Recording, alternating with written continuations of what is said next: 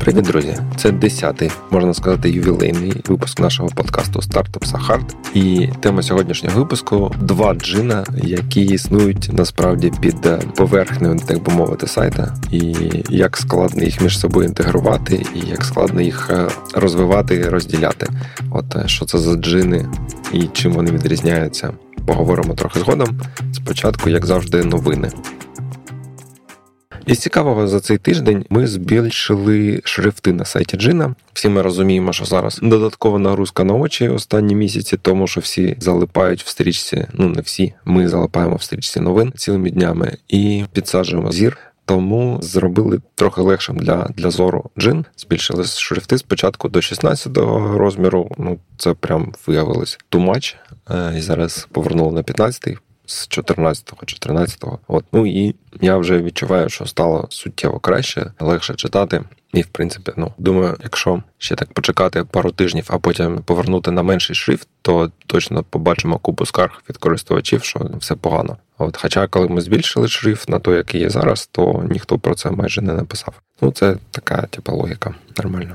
Ще з цікавого, як колись ще до подкасту, напевно, це було я може не розповідав. У нас е, на початку березня ми зробили на джині волонтерські вакансії. Ідея була в тому, що компанії, наприклад, ну або проекти, або волонтери роблять для ЗСУ що-небудь, або якийсь певний проект волонтерський для міської ради, чи щось таке, і їм потрібен якийсь там розробник, чи дизайнер, чи хтось маркетолог. І от е, люди можуть запустити таку вакансію з позначкою волонтерська, і вона завжди буде безкоштовна, і найми для них будуть безкоштовні. І щоб е, привернути увагу до таких вакансій, ми їх виділяємо такою красивою плашкою волонтерська вакансія. Чудова була ідея, але насправді таких вакансій супер мало, майже немає дійсно волонтерських. Але деякі компанії чомусь вирішили, що їм подобається ця плашка, і тому вони при публікації вакансії почали її вказувати. Ми там говорили з ними, говорили, але виявилось простіше не з ким не говорити, а просто всі вакансії з е, такою плашкою примусово відправляються на модерацію. Наша команда саппорта на них дивиться перед тим, як публікувати. І якщо це дійсно волонтерська вакансія, то плашку забирає. Довіряй, не перевіряй. Така історія з волонтерськими вакансіями. Ну і напевно, у нас є там кілька задач, які ми зараз ще робимо, але ми ще не встигли їх зробити, тому не хочеться про них розповідати. Я сподіваюся, наступного тижня вже буде що більше розказати. А наостанок хочу передати привіт нашим друзям з Dow.ua, які вчора запустили зарплатне впитування в Польщі. Тобто, якщо хтось не знає або знає, в нас з'явився домен dow.eu, це такий європейський доу. І почався він з того, що там відкрили зарплатне опитування для Польщі. Тобто, якщо там ви працюєте в Польщі, або ваші друзі працюють в Польщі, живуть, то, будь ласка, заходьте, заходьте на Dow.eu і заповняйте нашу анкету зарплатну. Побачимо, що з того буде. Взагалі, я хотів про це ще згадати, тому що от є різниця, коли ти фаундер проекту, і ти починаєш проект з того, що в тебе нічого немає. Немає по суті користувачів, проекту, бренду, і типу, з нуля щось треба побудувати. І в тебе, значить, якщо проект залишається живим, то в тебе з'являється цей досвід. А от е, люди, які приходять в команду пізніше, вони, як правило, приходять вже в працюючий проект, в якому якось воно працює. Може там є проблеми, не все ідеально, але принаймні проект вже живий, і це принципово інша ситуація. Тому, коли от команда запускає якісь абсолютно нові штуки, типу до польська, то це прям, по-перше, ну ну це завжди складно. І по-друге, це складно ще й тому, що е, в тебе немає такого досвіду у команди, я маю на увазі. І це, ну так знаєте, коли у вас перша дитина з'являється, от ви не розумієте ці симптоми. Це щось означає, треба викликати там врача, чи це нормально, просто там дитина не знаю, е, переварює їжу, чи просто чихає, тому що там пил попав. Це не значить, що це не можна зробити, просто це ще такий додатковий челендж, коли щось нове робиш. Ну я сподіваюся, в нас буде цікавий досвід і буде успіх е, в цього проекту. Принаймні, я дуже на це сподіваюся і хочу побажати успіху нашим друзям, колегам з Доу. Так, ну давайте тепер поговоримо про два джина. Що за джини, що за шизофренія, навіщо вам два джина? Ну, ну я так це умовно, звісно, е, про це кажу, але в нас є український джин. Тобто це компанії з України, користувачі з України, які там знають джин і давно їм користуються. І в нас є умовний International джин. Це те, що ми прагнемо зробити, але чого по факту ще не дуже є. Це компанії не з України, користувачі не з України, які мають джином користуватися. Чи ну ми хочемо, щоб так було. Ми для цього робимо певні там заходи, залучаємо компанії, залучаємо користувачів, пишемо про це анонси, як Джині йде в Європу, або там Джині щось, Джині щось. І це типа така довгострокова е, перспектива, да, експансія джина з рамки України. І дуже цікаво мені здалося про це поговорити, порівняти, тому що це ну от е, як до польська, це прям знов з нуля майже доводиться щось робити. От давайте я таку собі тут склав табличку маленьку, просто щоб показати, чим вони відрізняються. Український джин сильний локальний бренд. International немає бренду. Український джин є retention. Ну, мається на увазі користувачів, да, тобто вони приходять і залишаються, особливо компанії. Тобто немає такого, що ну майже немає компаній, які прийшли, спробували джин, сказали, та ну фе, і значить пропали і не користуються. Майже всі, ну. Там я не знаю в відсотках, але значна частина компаній, які когось шукають в Україні, вони ж користуються джином, як LinkedIn. International Джин, немає retention. Тобто я в е, минулому чи позаминулому випуску казав про 24 компанії International зі високим LTV. і це небагато з 24 просто. Але якщо взяти до уваги, скільки компаній реєструвалося на джині, це напевно сотні компаній. Ну кілька сотень точно. Тобто, якщо порахувати retention з цієї цифри, то це він ну можна сказати, що його немає маркетинг на джині. Бренд-маркетинг, контент-маркетинг. Тобто всі знають джин, і треба просто про це нагадувати якимось корисним контентом. Приблизно як з розеткою. Да? Їм не потрібно розказувати своє ОТП, їм достатньо казати, що там поруч знайдеться все, чи що там який там поточний е, слоган.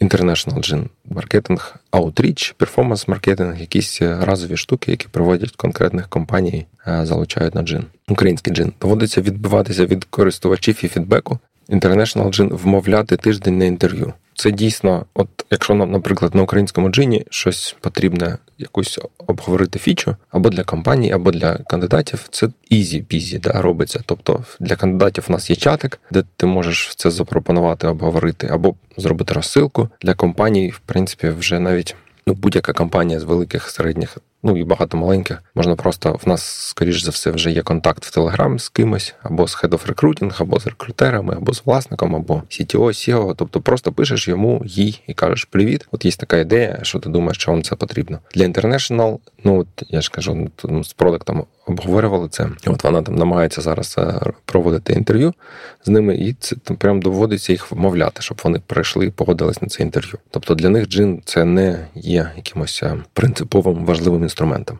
Челендж українського джина пріоритизувати фічі. У нас там дійсно є там беклог на сотні сотні карточок, ідей, і челендж тільки зрозуміти, що з цього потрібно робити в першу чергу, а що може почекати, починаючи від інтеграції з ets і мобільним додатками, закінчуючи якимись маленькими фічами в інбоксі або в пошуку по вакансіях. Челендж е, International Gina взагалі зрозуміти. По-перше, чому відвалюються користувачі, чому, чому немає retention. Ну і не факт, е, що проблема в фічах, то не ясно, як можна будувати product backlog, коли в тебе немає е, користувачів, і ти не можеш провалідувати ці гіпотези, що насправді їм потрібно тому що їм нічого видається, що не потрібно.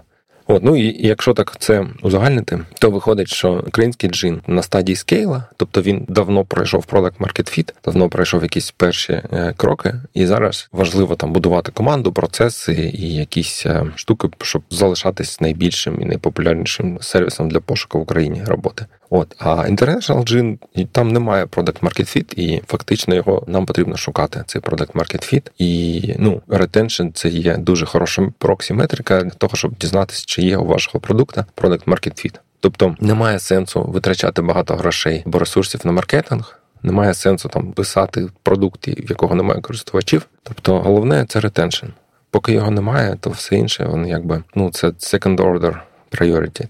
Я про це напевно писав в блозі десь рік тому, може два. Я додам лінк в show notes. Чому retention це якби головна метрика для того, щоб зрозуміти, чи є у вас продукт, який потрібен користувачам. І поки такого продукту немає, то треба там все інше робити. От і головний челендж зрозуміти. Не чому українським е, джином користуються, а чому не користуються не українські користувачі. Ну, сперш за все, компанії я маю на увазі, то що потрібно компаніям від Джина International. Тобто, в нас є деякі компанії, які джином користуються зараз. Є ті, які користувались певний час, там знайшли, наприклад, одного кандидата або двох, і потім відвалились. Ну є багато тих, хто реєструється і взагалі не користується, або там пробує пару днів і потім відвалюється. І поки ми не зрозуміємо, чому вони відвалюються, то в принципі в нас нема шансів на успіх цим International джином і нема шансів на експансію. Тобто, перший шаг це зрозуміти, в чому проблема зараз. От я казав знову ж таки про цей згадував ICP, Ideal Customer Profile, зрозуміти, що зараз е, з ним не так. Тобто, чому компанії, які приходять на джин в пошуках програмістів, вони не залишаються. Чи це проблема в продукті, да, тобто їм не зрозуміло, як цей заразою користуватися, чи це культурна проблема, тобто вони не розуміють там ФОПи, не розуміють е, місячні зарплати. Ну їм не подобається, як програмісти себе описують, їм не зрозуміла така подача. Чи це їх віддалякують там зарплати, да, вони прийшли в пошуках дешевих українських програмістів. Тут сеньори, там, типу, якщо зарплата менше 5к, то вони взагалі на тебе е, уваги не звертають, а ти не хочеш платити 7. Чи можливо щось інше? Да? От е, ми зараз на тій фазі, на тій стадії, коли треба з цим розбиратися. І от коли ми зможемо якось поставити діагноз, да, зрозуміти, в чому саме проблема, тоді вже можна далі шукати рішення. Що це там продуктова проблема, це одне, якщо культурна проблема, це інше. Якщо це проблема зарплати, ну я взагалі не впевнений, що тут можна зробити. Хіба що напевно шукати компанії, яким окей, платити 7-10к, а хоча б 5-7к е, українським програмістам. Такі теж є. Ну вони в нас точно були. Можливо, це маркетинг проблема, як е, яким чином знайти саме ті компанії, яким окей платити такі гроші в Україні. От така історія про два джина. Напишіть, що ви про це думаєте. Будь ласка, мені цікава ваша думка теж. Я думав, що це у нас сьогодні буде насправді спецвипуск. Тобто, в мене був запланований певний сюрприз, але щось з ним поки не склалося. Можливо, наступним разом не перемикайтеся, підписуйтесь на подкаст е, Джина на iTunes, шукайте в Google Podcast або інших якісь е, штуковинах. Навіть на Spotify, здається, вже він є. І до зустрічі за тиждень. Всім пока. Yeah.